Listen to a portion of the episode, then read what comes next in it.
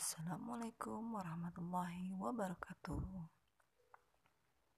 Alhamdulillah eh, ketemu kembali bersama saya di podcast Lili Suryani.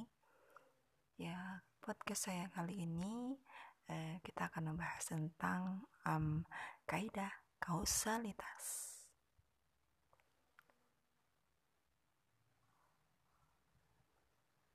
Alhamdulillahirrahmanirrahim Wabihi nasta'in wa ala umuri dunia waddin wassalatu wassalam anbiya wal mursalin sayyidina Muhammadin wa ala alihi wa ashabihi ajmain. Amma ba'du rabbi srahli sadri wa yassirli amri wa halul uqdata min lisani yafqahu qawli.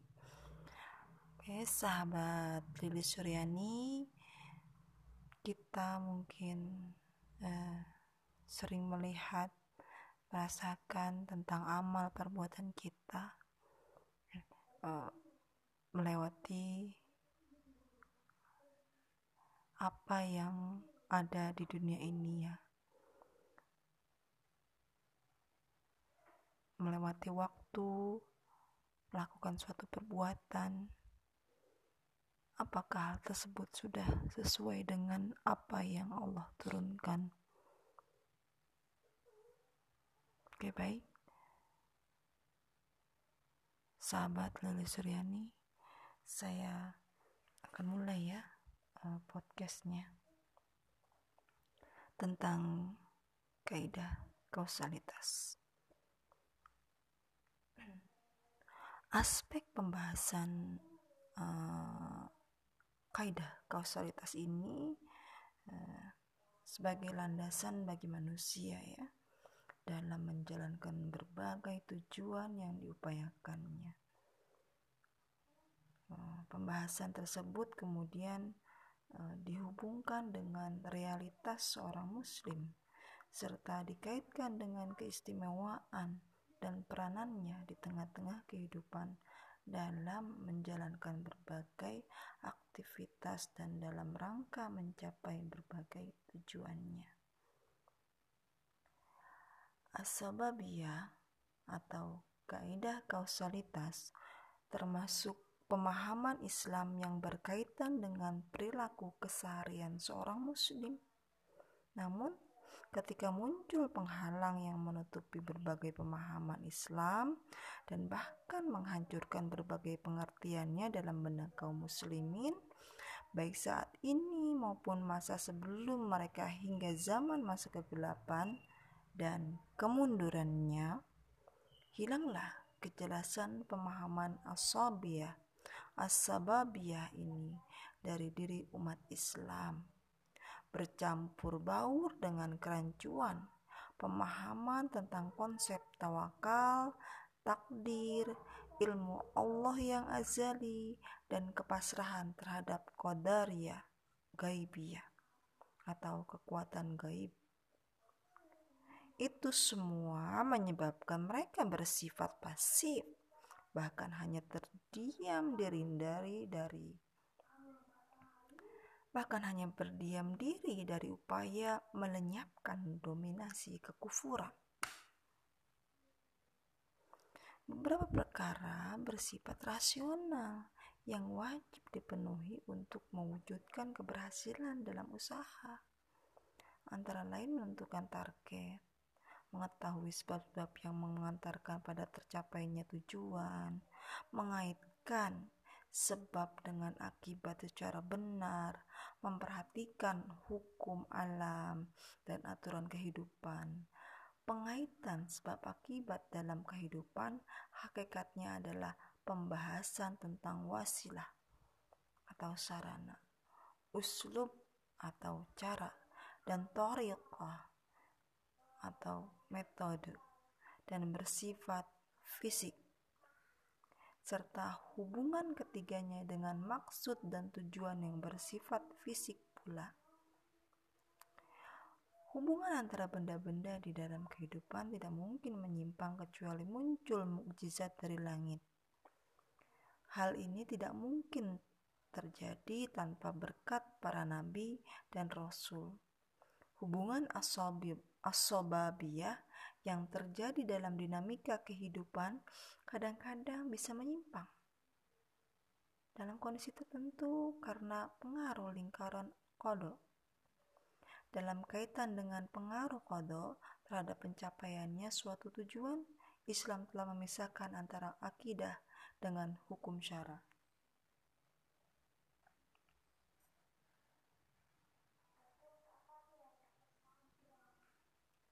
Apabila asobabiyah merupakan suatu kewajiban, berarti hal itu harus diwujudkan tanpa memperhatikan lagi pengaruh dari lingkungan kodok. Penerapan sebab akibat dalam kehidupan harus senantiasa disertai dengan sikap tawakal.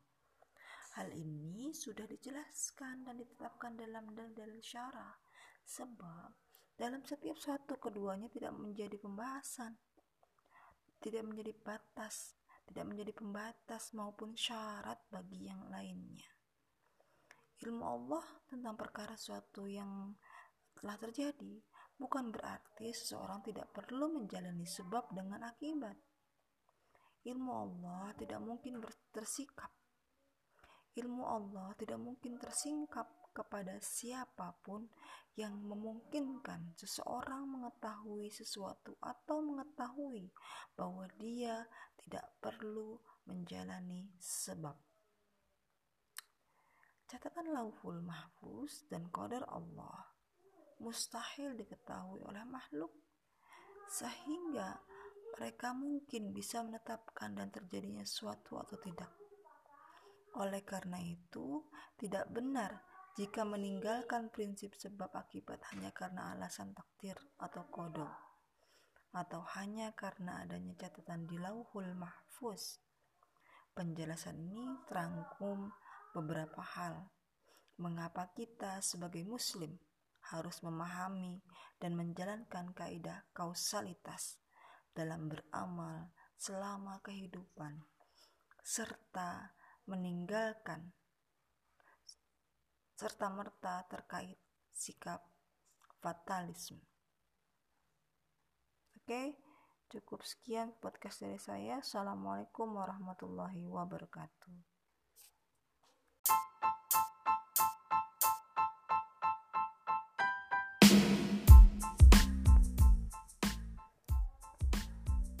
Assalamualaikum warahmatullahi wabarakatuh. Alhamdulillah eh, ketemu kembali bersama saya di podcast Lili Suryani. Ya, podcast saya kali ini eh, kita akan membahas tentang um, kaidah kausalitas.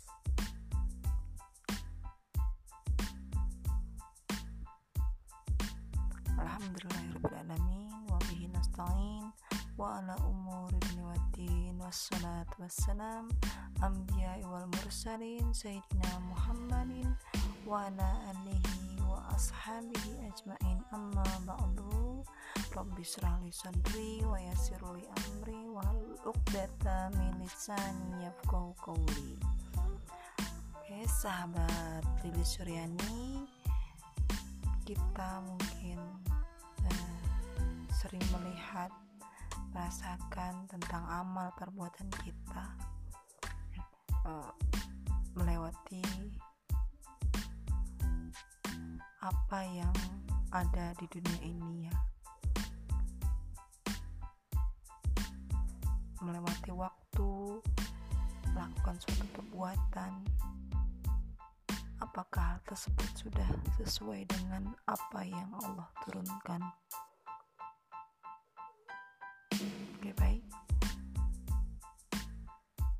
sahabat Lili Suryani saya akan mulai ya uh, podcastnya tentang kaidah kausalitas.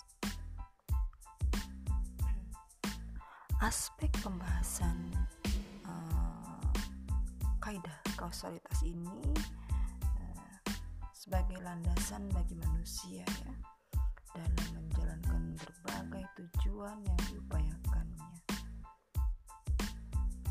pembahasan tersebut kemudian eh, dihubungkan dengan realitas seorang muslim serta dikaitkan dengan keistimewaan dan peranannya di tengah-tengah kehidupan dalam menjalankan berbagai aktivitas dan dalam rangka mencapai berbagai tujuannya.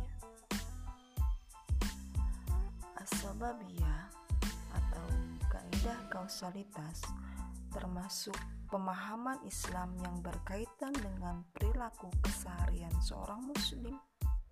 Namun, ketika muncul penghalang yang menutupi berbagai pemahaman Islam dan bahkan menghancurkan berbagai pengertiannya dalam benak kaum muslimin, baik saat ini maupun masa sebelum mereka hingga zaman masa kegelapan dan kemundurannya, hilanglah kejelasan pemahaman asabiyah asababiyah ini dari diri umat Islam.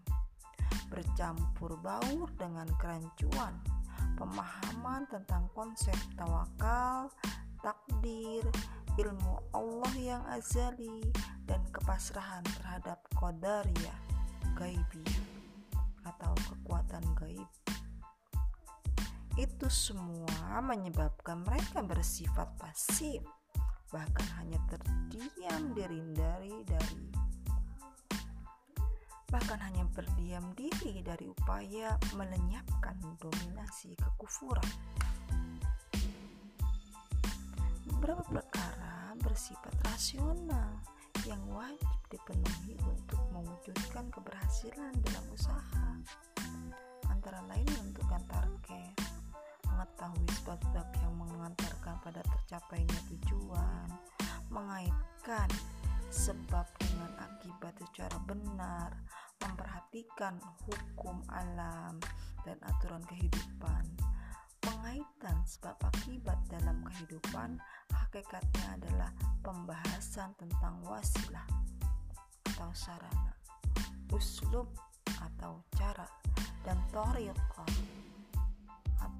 metode dan bersifat fisik serta hubungan ketiganya dengan maksud dan tujuan yang bersifat fisik pula. Hubungan antara benda-benda di dalam kehidupan tidak mungkin menyimpang kecuali muncul mukjizat dari langit. Hal ini tidak mungkin terjadi tanpa berkat para nabi dan rasul. Hubungan asobabiyah yang terjadi dalam dinamika kehidupan kadang-kadang bisa menyimpang dalam kondisi tertentu karena pengaruh lingkaran kodok. Dalam kaitan dengan pengaruh kodok terhadap pencapaiannya suatu tujuan, Islam telah memisahkan antara akidah dengan hukum syarat.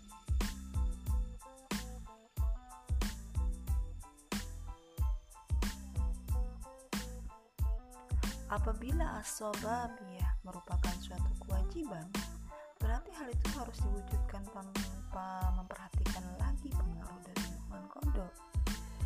Penerapan sebab akibat dalam kehidupan harus senantiasa disertai dengan sikap tawakal.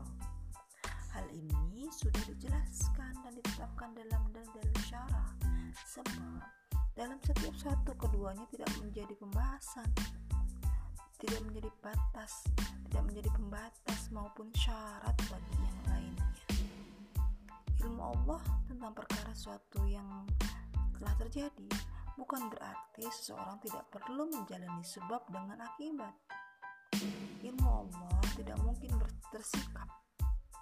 Ilmu Allah tidak mungkin tersingkap kepada siapa pun yang memungkinkan seseorang mengetahui sesuatu atau mengetahui bahwa dia tidak perlu menjalani sebab. Catatan lauhul mahfuz dan qadar Allah mustahil diketahui oleh makhluk sehingga mereka mungkin bisa menetapkan dan terjadinya sesuatu atau tidak. Oleh karena itu, tidak benar jika meninggalkan prinsip sebab akibat hanya karena alasan takdir atau kodok atau hanya karena adanya catatan di lauhul mahfuz. Penjelasan ini terangkum beberapa hal mengapa kita sebagai muslim harus memahami dan menjalankan kaidah kausalitas dalam beramal selama kehidupan serta meninggalkan serta-merta terkait sikap fatalisme. Oke, cukup sekian podcast dari saya. Assalamualaikum warahmatullahi wabarakatuh.